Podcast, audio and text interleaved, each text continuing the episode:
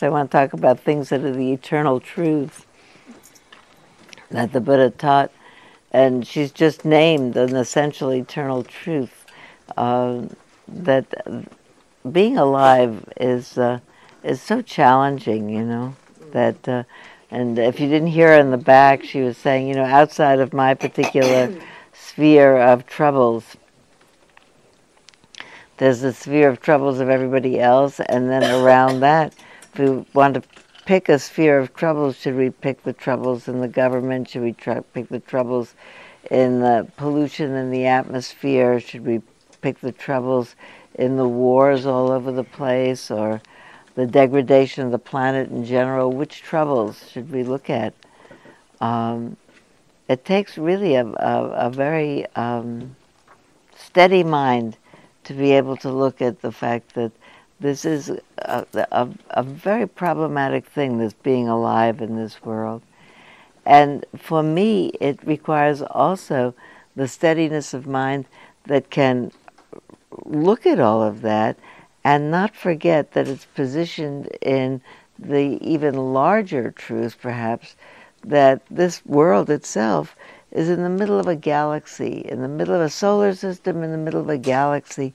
That's in, there's an enormous, awesome, amazing fact that here we are on. Uh, I think there was a television program for a while back called Third Rock from the Sun. you know that that somewhere another somewhere out there there could be astronomers in some other galaxy looking at the, our star and saying, "Look at that star over there." And you know what? there are a couple actually rocks floating around it in in these elliptical orbits, and we're on the, we're the third rock from the sun. And sometimes when I think about the fact that I I can imagine that when I was a child, my father used to take me to the New York Planetarium a lot because he loved it. And you know, you, everybody here has been to a planetarium, and they make the lights so dark, and you look up and all those stars. And they tell you how far away they are, and here we are in our own lives, feel so little, and yet. Uh, in our lives, if it's our person, our partner, our parent uh, that's in some way in jeopardy, the whole world disappears with the galaxies and everything else while we are thinking about that person and wanting so much for her or for him to be well or to succeed or do all right. Um, they have these peculiar minds that uh, are necessarily self preoccupied because we have to take care of ourselves and maneuver through our lives, and have the capacity also to think about the whole world and what can I do for this planet that's going to sustain the next generation? And uh, what about my child who's having so much trouble with algebra? What should I do with those two things? Um, I'm suddenly reminded of a movie.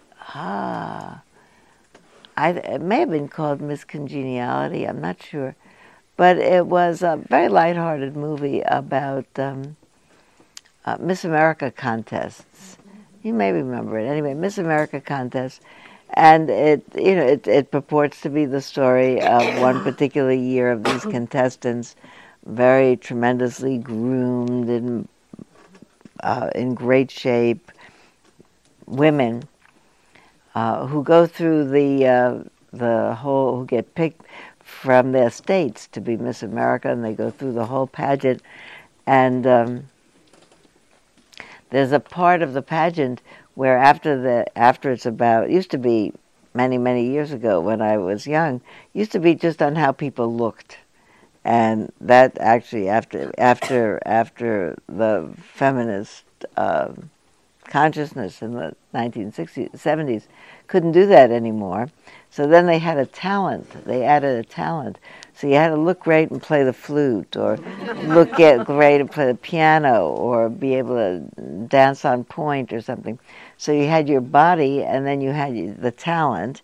And after that, they added, uh, you had to have an, each contestant got interviewed by Bob Barker or whoever it was that who was the MC of that, and they asked you a question presumably spontaneously, and they uh, ranked you on you know how well you answered the question, and uh, so one, but meant to be funny part of uh, the pageant is I guess that in this particular pageant they were asking what would be your dearest wish, and most people had wishes for the world, world peace, the end of world hunger, world peace, the end of suffering, world peace. And but one particular woman, the contestant that you have gotten to like the most and you really wanted to win, when they ask her, What is your dearest wish? she wishes something for herself, like a partner or whatever it was, some personal success. She said, What I really, really most like is, and she says her thing, and you can see the audience is aghast. Suddenly, everybody is still in their seats, wide open eyes, not a sound in the whole place. And she looks around and gets it, and she says, "And world peace." but, but the truth is that that's how it is for us. You know, we have these remarkable minds that when you're in the in the uh, in the next room and your person is having surgery your person is having a difficult childbirth in the next room, your anyone is anything. Only thing you can think about at that time is that person coming through successfully. You're not thinking about world peace at that time. And truth to tell, if some magic, fa- uh, magic, uh, uh, what do you call those things that come out of genie. genie, came out of a bottle and said, "You have one wish." Now, whatever it is, I'm a wish fulfilling genie. You get one wish you'd have to stop and think, you know. I think I don't even know what in the end I would wish, but but it's remarkable that we're alive. And for me, Robin, it seems to me that the the the hope of meditation is not only to see suffering more clearly, so we'll be more responsive to it and more kind, more kind, but also to be able to see it's amazing to be alive. Look what's going on. Look what people can do. There's somebody now who's in negotiations with the city of Niagara Falls to be able to get permission to walk across the falls on a on a wire. He's one of those people who walks. What it's, it's a funambulist, I think it's called. You walk, you walk across. Walk. Somebody did it in uh, Michel Petit, I think, did it between the the, the two build at World Trade Center buildings before they were done. Documentary called Man on a Wire. Man on a Wire. And someone came, you know, his people came up in the night, strung the wire, and people are walking in New York the next day, and there he is, walking up there, and already doing it. And this guy over Niagara Falls is having trouble getting his. Um, he's a well-known wire walker, so he comes from a. Uh, he, he comes from the, the family of the Flying Wallendas. You know, they're the very famous trapeze artists, and um, he's going to do it carrying something or something or other. But he has to get permission from both cities, uh, Niagara in Canada and Niagara in New York State. And the Canada city is a flourishing city. Niagara Falls, alas, is not such a flourishing city. It used to be a honeymoon destination uh, a hundred years ago, and uh, you go up on the train from New York or New Jersey, and it's kind of fallen into disrepair.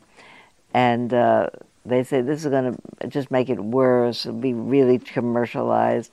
And he's saying, no, make it better. Millions of people will come and want to see it, and Niagara will be. Anyway, but there are people who want to do that, and people, and we watch that. And We don't want to do it, ah, look at that. You know, I I watch a, a thing on sports on TV from time called Extreme Sports. You know, because it's just amazing what people can do. You see these on on Saturday afternoon television. If you go on the sports channel, there are there are international competitions on incredibly difficult things, and it's just wonderful to see that people have trained their bodies to do that. You know, it's just a different permutation of the of the ballerina just did you know 16 pirouettes without putting her foot down, or or somebody did the the Beethoven piano concerto in a marvelous way. It's wonderful to see what human beings can do, and they lift up the spirit. They do. Uh, this is replacing the news for you, right? well, the news has nothing to do these days. I mean, that, that that's not so good. But, but just you know, when you think about when we when we sit here in the spring, I am waiting for one of these. Is it spring? It's August. Forget about spring. But uh, and, and in the spring when we sit here, and the baby deer go by, you know, we, could be sit, talking about the most heavy things in the world, and everybody really consumed with the wars and perfidy in the government and all the stuff going on. And all of a sudden, I'm looking at you, so I don't see it. And there's a collective, and I know that the deer are walking by, and you know they're just deer; they're not unicorns, but you know but but they're but they're but they're this year's new crop of baby deer, which are so amazing because once again, you know when you think about it, I, am always, I mean, it's a ridiculous thing to say, of course, but someone gives birth and you look at their baby and it looks like them. It's supposed to look like them, or it looks like them. It looks like it's two parents. And say, look at that, genetics is amazing. Look how that works. You can tell. Uh, there are things that we look at, and for some reason, because it's amazing, the mind picks up someone that has Heather's going to have that surgery this morning and she's going to be fine. Some weeks from now, she's in the calendar to be teaching here on a Wednesday morning. So when when you come, and I'm not here that morning, big applause for Heather. Yay, happy that you're well. She'll be fine. Here is modern medicine knows how to figure out what's the matter with Heather, and they're going to fix her up. A lot of things they can fix up, which they didn't used to be able to fix up. It's amazing. There are things that we can't still fix up. But that human beings are in there doing experiments and trying to figure how to fix it up. That lifts up the spirit. I met a man named, um, what was his name? Because that's the important thing to say. That's really. uh, it, it's important in the story and it's ridiculous that I forget his name because the point I wanted to make is at the time it was a household name. It'll come to me. Uh, I went to a, a, a, a psychiatric uh, conference with my husband, probably in the 1970s, 80s, somewhere, in in uh, in some European city.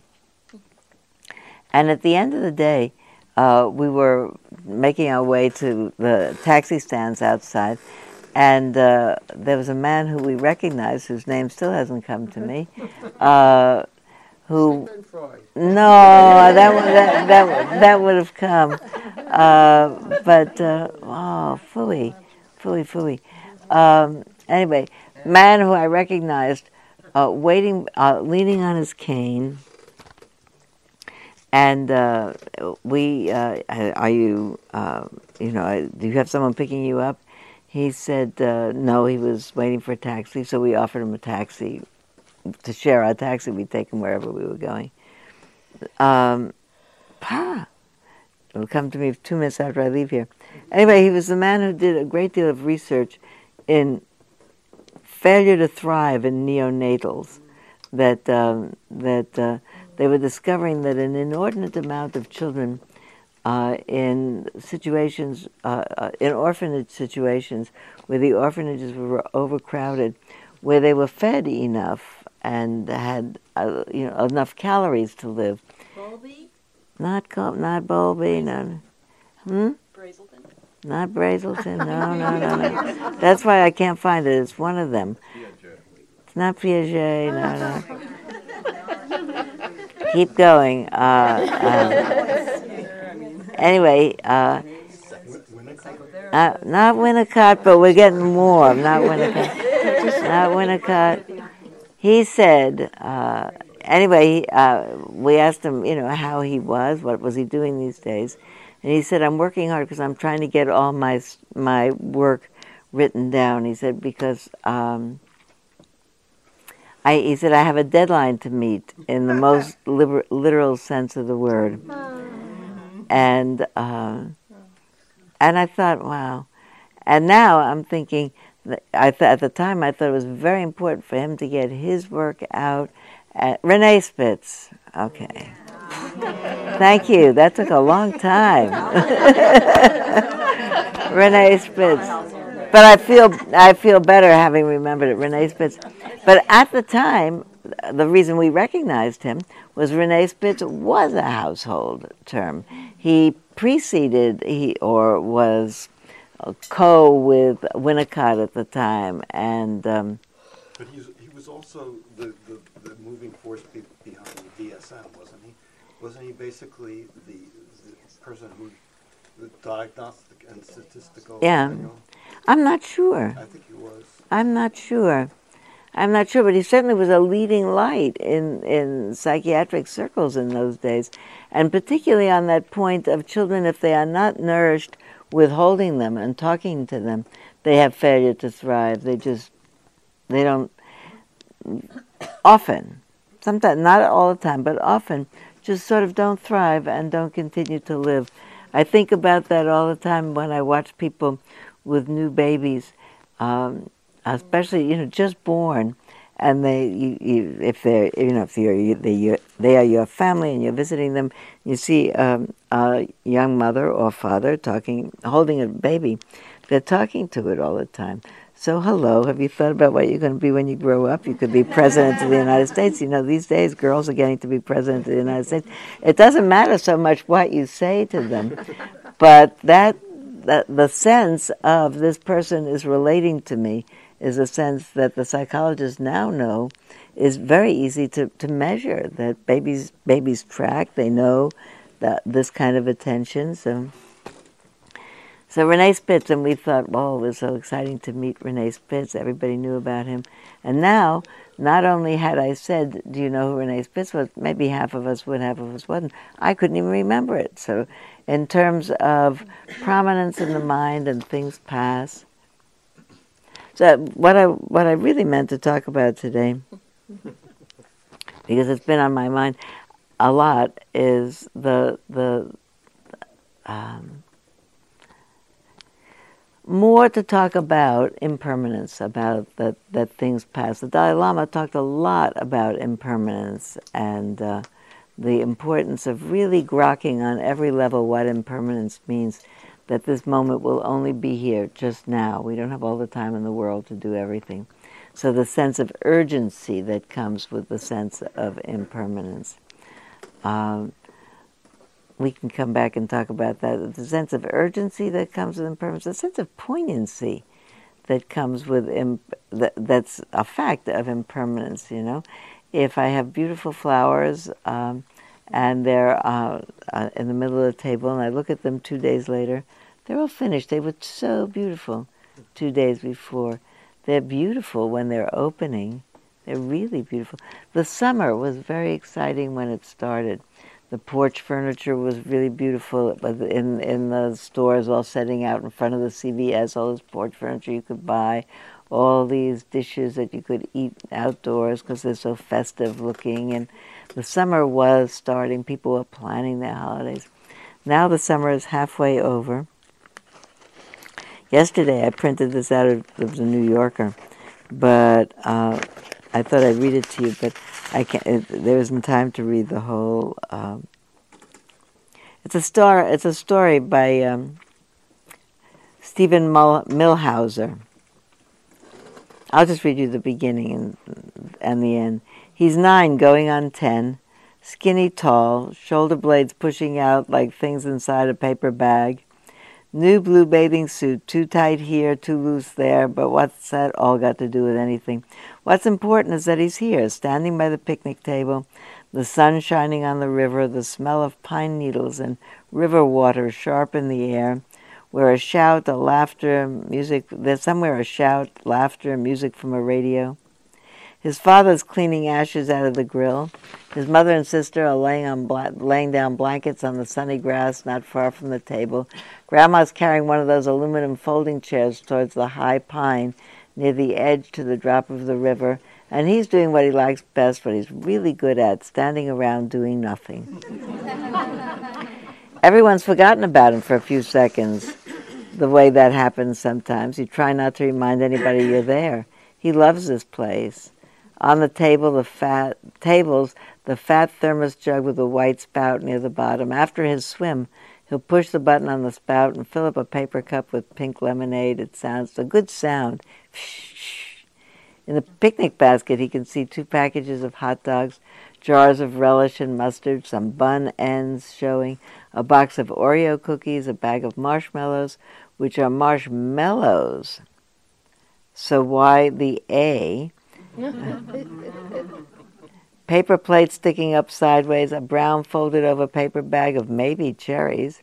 All week long he's looked forward to this day. Nothing's better than setting off on an all day outing in summer to the park by the river, the familiar houses and vacant lots, no longer sitting there with nothing to do but drifting toward you through this car window, the heat of the sun warmed seat burning you through your jeans, the bottoms of your feet already feeling the pebbly ground pushing up on them as you walk from the parking lot to the picnic grounds above the riverbank.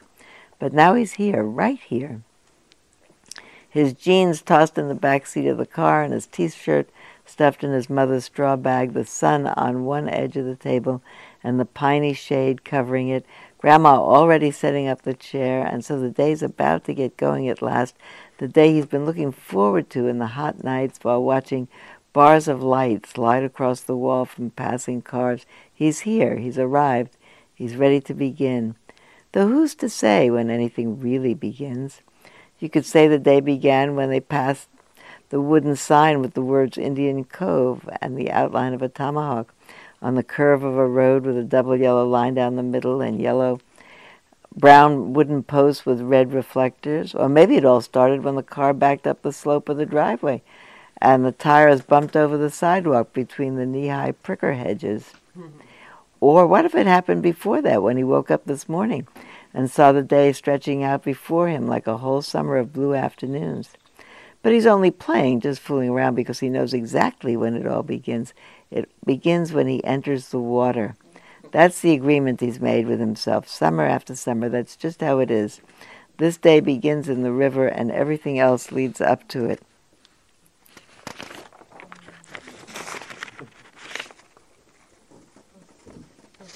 Whoops. Well, here's the news. It goes on and on. I was going to read you the next page. And the last page isn't here. So I'm going to tell you the rest of it. It's beautiful, isn't it? So what do you think so far is going to happen? It's going to be over too soon. It's going to be over too soon.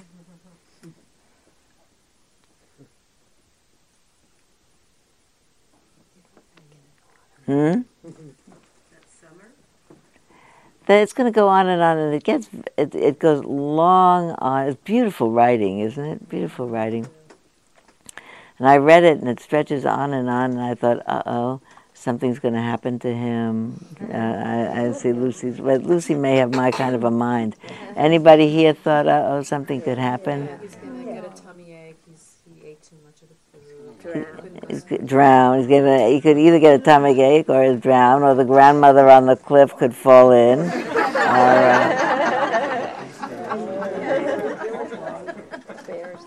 Hmm? Bears could come. Phyllis said bears could come.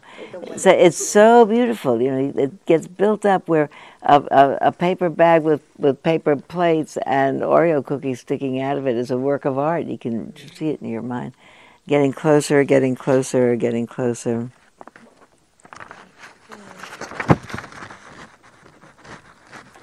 and he and it gets closer, closer, closer. And I actually, when I was reading it, I was getting tenser and tenser and tenser. It didn't print out the end of it. And when he walk and when and uh, and he walks up to the river's edge and he feels the stones. And he puts his foot in the river. And he said, "Well, that's over." And that's all that happens. Nothing happens to the grandmother. She doesn't fall in the water, doesn't get a tummy ache, he doesn't drown. But in this, you read all the pleasure of anticipation, of anticipation, of anticipation, and then once it's happened, it's finished. You can't anticipate. So I think first the, the, the pleasure of anticipation, but also the inevitable march of the future up to now. You know, I, I, I've been thinking about. I've been particularly thinking about time, I suppose, because I just had my birthday two weeks ago, and and I, I really continue to be startled. How do you get to be seventy-five? You know, you live seventy-five years, obviously, but but and if anybody asked me what you were doing, what were you doing in your fifties or your sixties, I could actually tell them I was doing this, or I was here, I was there. But it does. It seems to have taken about ten seconds since I was young to get here. It just disappears in a poof because it's not here anymore. It's gone. It's all gone. And it's not even here now. Once you step once he steps into the water, it's finished.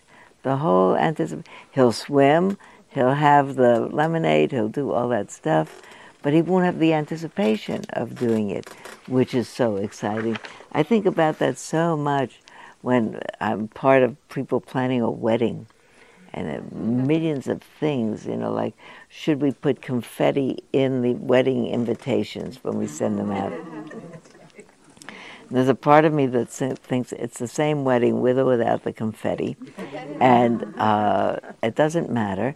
But in that matter, minute, it does. It's because these particular folks are so excited about the wedding that for them it's meaningful to put confetti. Not only confetti, we'll put glitter. You know that uh, that the the mind, the anticipating, looking forward, looking forward, looking forward, and we're looking forward, and it passes, and we look, and then we get married, and then the next thing, and then the next thing, and then the next thing. There was a a, a cartoon I had years ago. Probably I took it out of the New Yorker, where I get most of them.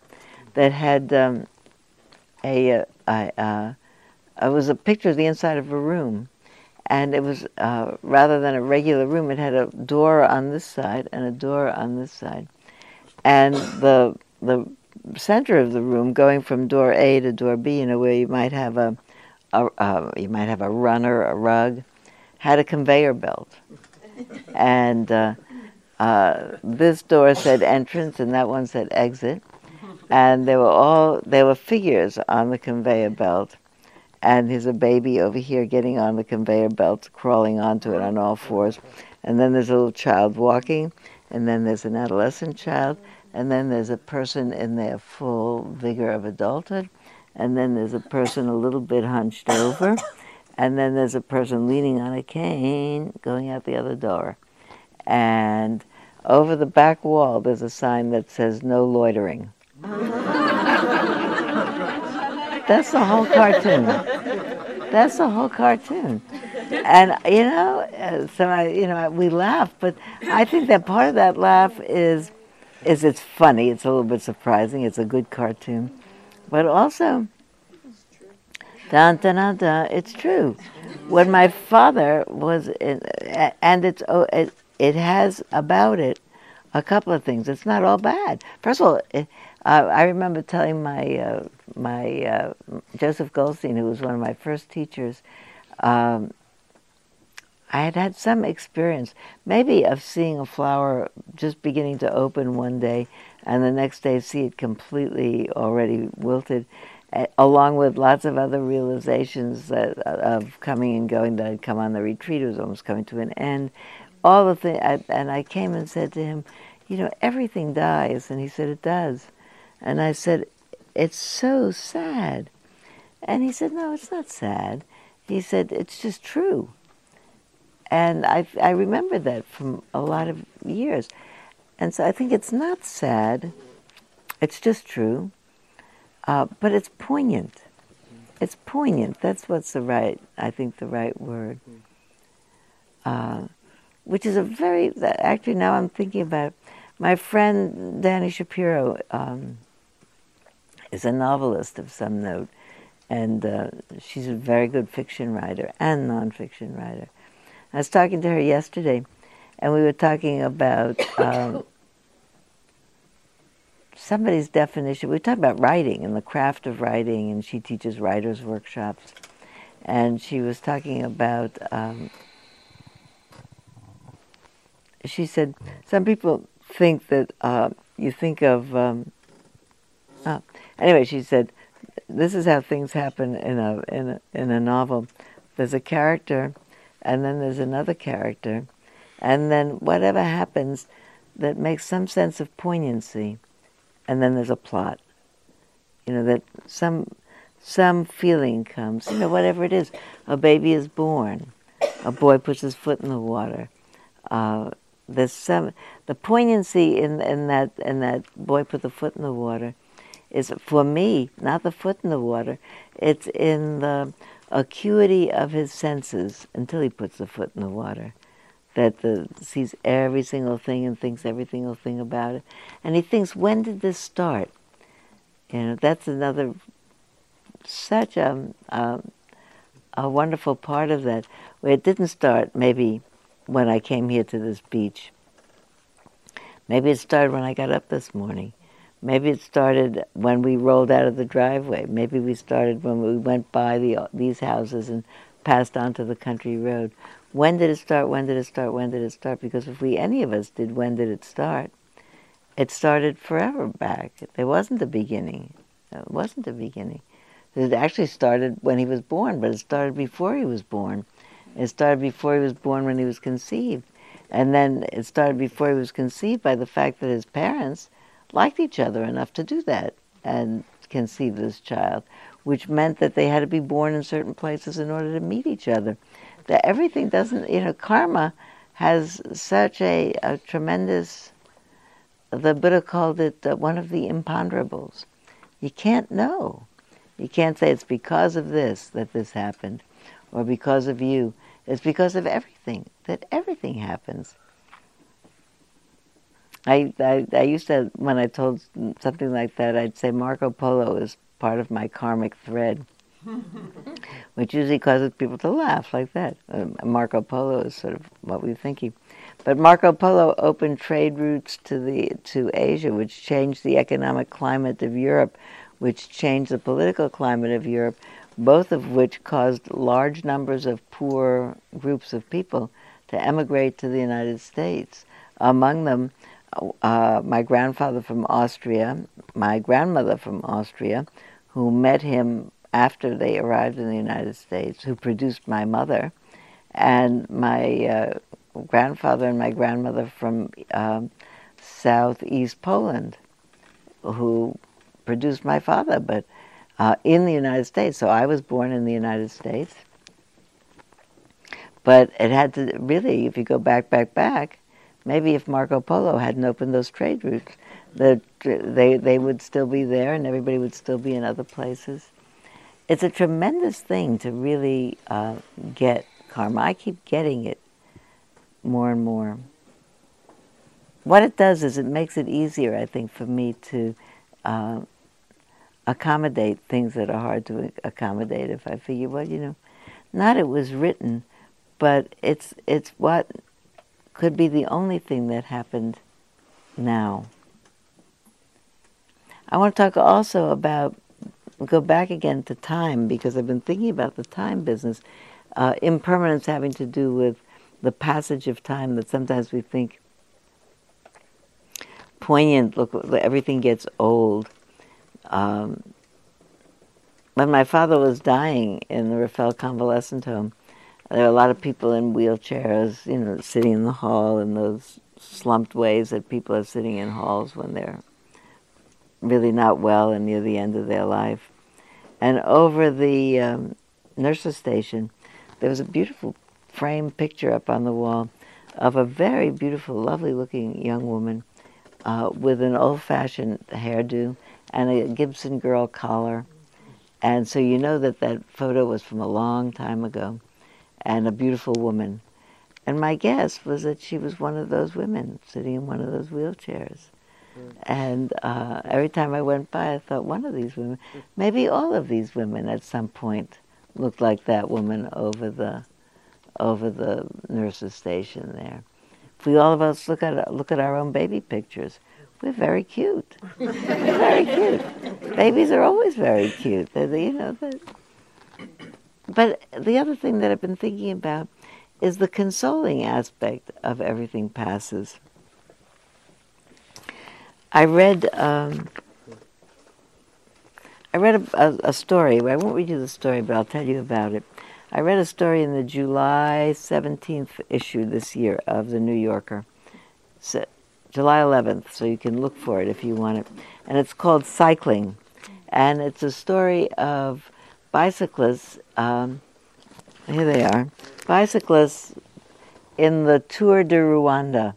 You know, they have a Tour de France and a Tour d'Espagne and a Tour d'Italia, and they actually have a race across the United States as well. They have a tour of Rwanda of cyclists. Impossible. When you think about the terrible, terrible, unthinkable carnage that happened in 1994 with Hutus and uh, Tutsis, people who had lived together next door to each other for years, being goaded to kill neighbors, to to uh, they, the number of people I keep I keep forgetting it because I don't want to I don't want to even say it, and such a big number that you can't believe it every time you read it. At least eight hundred thousand people. Eight hundred thousand people.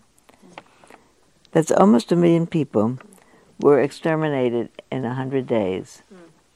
That's a huge, huge massacre and and in terrible, terrible ways with machetes and. Uh, uh, so the young athletes in this now current Tour de Rwanda, they tell many of the life stories of them. I'll read you the first paragraph. Um, Gasore Hategeka bought his first bicycle in 2008. It was heavily used Chinese single speed and it cost 35,000 Rwandan francs, roughly $60. Gasore, who was about 20 years old, had worked for nearly half his life before, before he could afford it. His father had once owned a bicycle, and though Gasore told me that he could not remember much from when he was young, he said, I liked how the bike, worked, the device.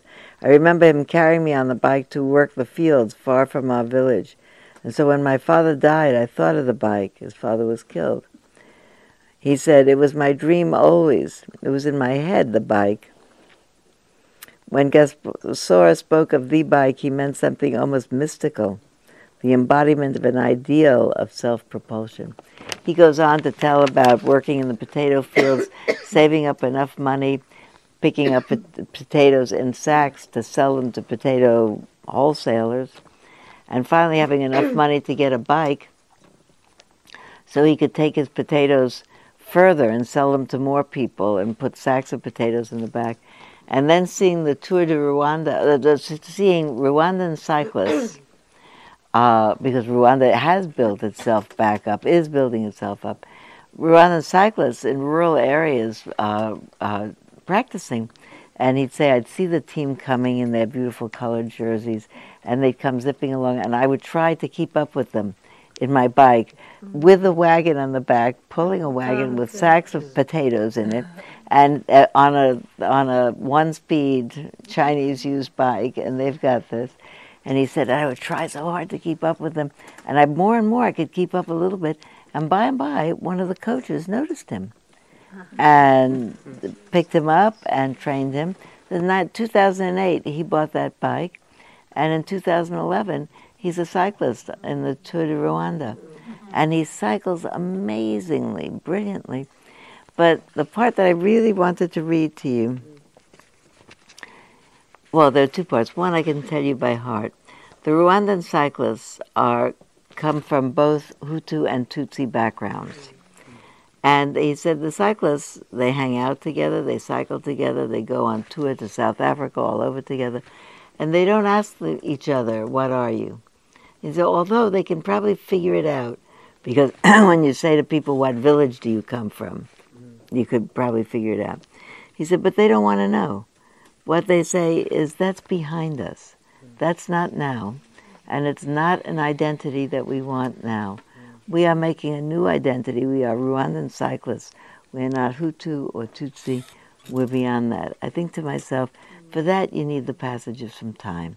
and you need the the the the, the truth that things do not need that things don't stay permanent unless we make an attempt. Nothing stays permanent. Number one, but even grudges and feuds, which seem permanent and pass through generations, they're just things that we decide to make permanent and pass through generations.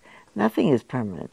If we let it go, the story that we tell ourselves, I'm a Hutu, he's a Tutsi, I'm a Bosnian, he's a Serb, I'm a Palestinian, he's an Arab, he's an Israeli, I'm a German, he's a Frenchman. If we put down those stories, then we become cyclists or people or whatever it is that we're doing together. He said they don't want to know. They said that's something that already happened. Our identity is Rwandan cyclist. And at some point, uh, and their their their uh, main team manager, their their their coach, was a coach in American cycling. They tell his whole story, which I can't tell you in the amount of time. But for complicated reasons, he was championship winning, coast to coast races, amazing cyclist. From, if I remember correctly, a difficult background, who, uh, at the same time that he was a great coach, got into some serious um, legal and criminal difficulties and uh, actually had, was accused of uh, some form of sexual abuse, which, anyway, he, he, I think he did time for maybe a year. And after that, uh, somebody said you ought to come to Rwanda and see what's going on here. And he went to Rwanda not knowing what he was going to do there, and somehow got hooked up with these bicycle team and somehow stayed, became the coach of this bicycle team.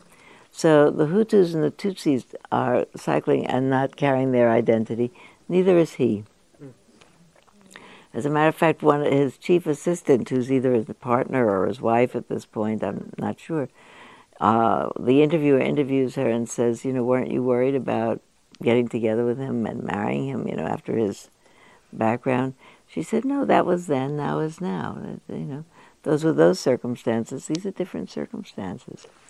And uh, this other uh, man, who uh, Tom Ritchie, who developed, who was the inventor of mountain bikes, is somehow also over there and involved with training that team.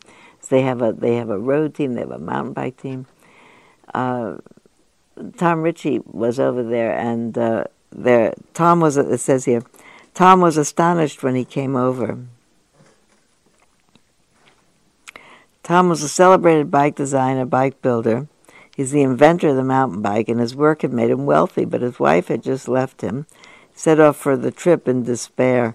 R- Rwanda snapped him out of it. A decade after the genocide, an, influ- an influx of foreign visitors had come to Rwanda, and like many of them, Tom was astonished to find that the country felt alive with belief for a better future.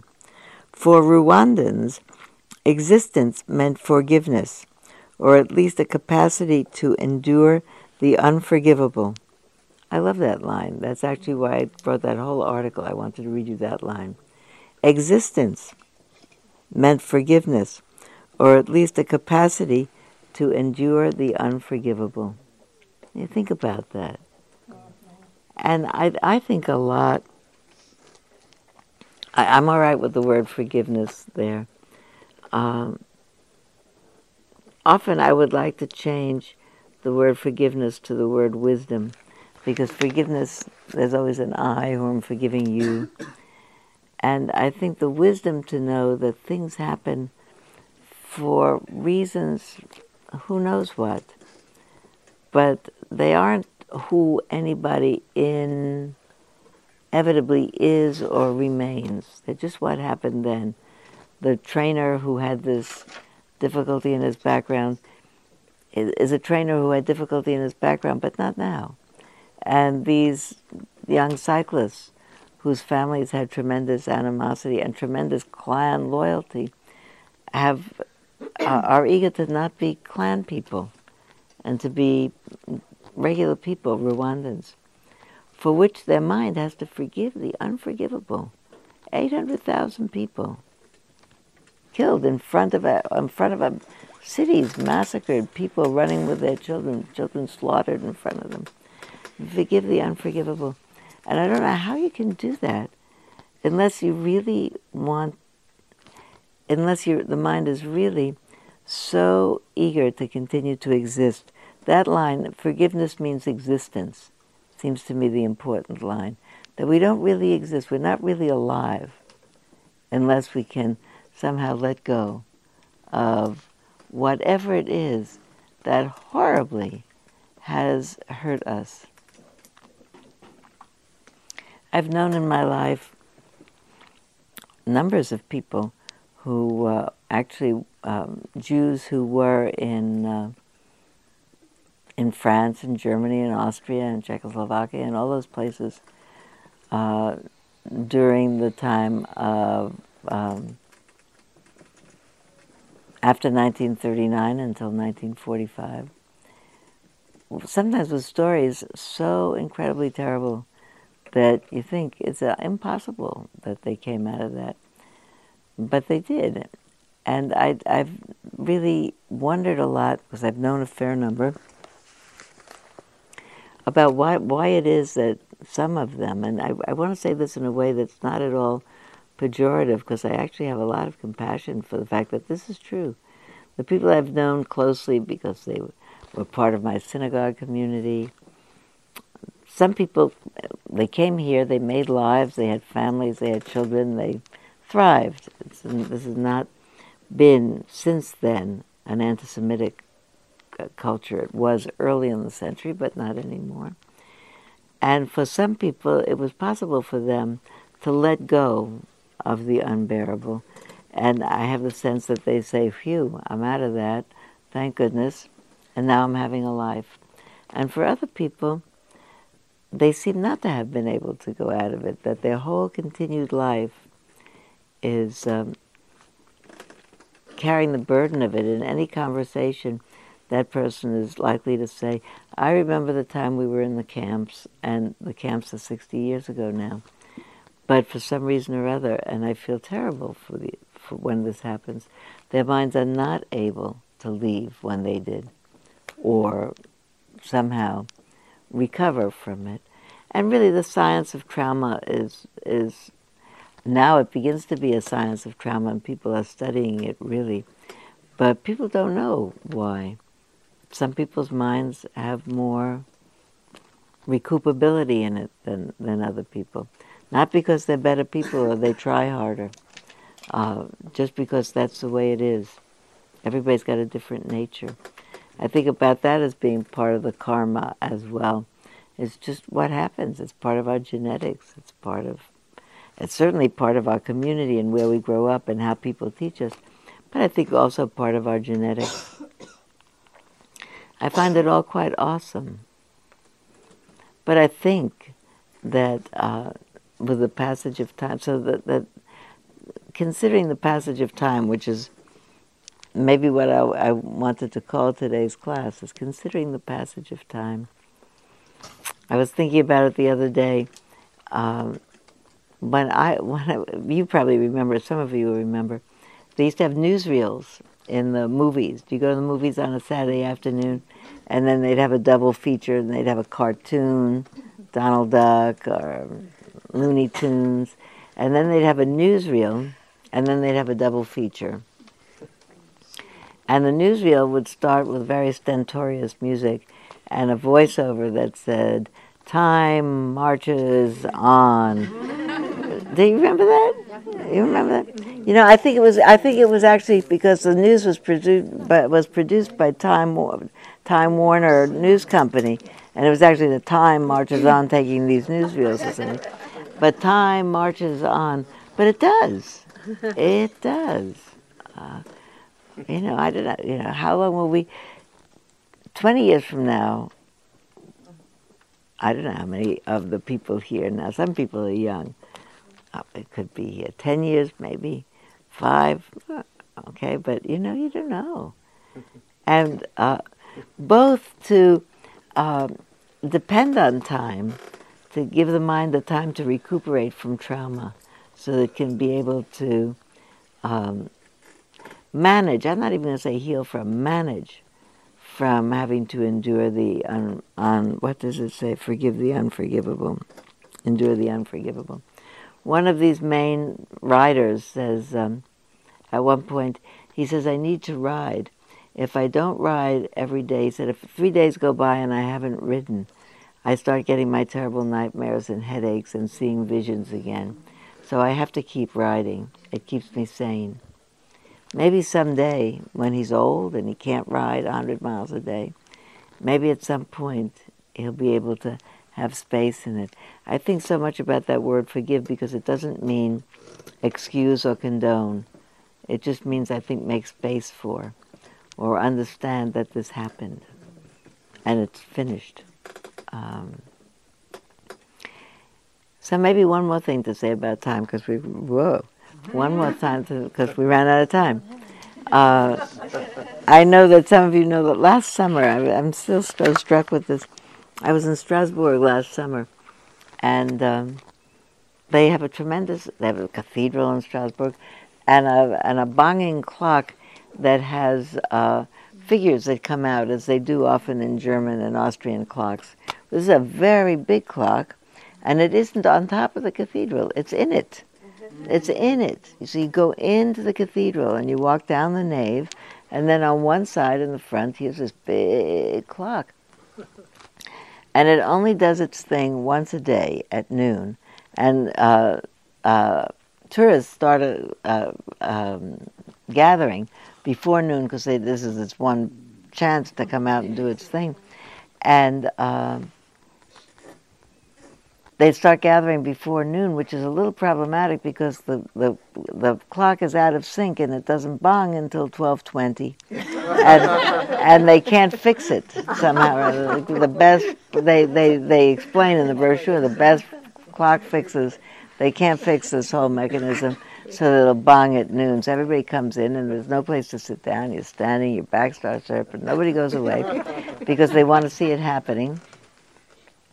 And so, and they so they show you some slideshows, and they explain in three languages uh, where they're explaining what it's about and what the clock means, and um, it's very touching. So that by the time the clock does it, so it has at least two tracks. You know how figures come out and they go around a track and they go in here, and uh, one of the tracks Oh, I think it has Jesus over here on the top with blessing hands. And so finally bongs, and the bottom track comes out, and it's a figure of, um, death, Father Time, a figure of death, a hooded black figure carrying a sickle, and that comes around on its thing and goes here. And then the second track comes out, and what you realize is that those are the apostles coming out and walking under the blessing of Jesus, and then they go over here. And what it said in the in the slides explaining what it was about, it says it's meant to convey the message that life is short, and uh, in order to open yourself up to blessings, uh, you need to you you need to keep in mind that life is short, and the message is what are you doing uh, to make sure that you have converted your heart to love, uh, uh to, to converted your heart fully to love in this lifetime. And by the time they say that, and this, oh, and what's happening is, you, so you're meant to think to yourself, what have I done to convert my heart fully to love in this lifetime? And then this starts happening, and there's bonging. And you start to feel the urgency of time. What have I done to convert my heart fully in this lifetime? Have I done it? Have I not done it? What do I have to do next? Is there any enmity in my heart? What could I do? This is my prayer. I hope it happens. But it's actually quite a stunning experience when you're there. So I'm thinking about that, you know, 75, but, you know, I can't do any of my now of my three score years and ten because I passed that. Um, But in what I have left, what have I done to convert myself to kindness? What have we, any of us, done? So, for the merit, ah, Marty. Oh, yeah. Okay, let me let me ding. May the merit that we accrue be offered for the well-being of all beings everywhere. Joe will turn off the. Wait, wait, wait.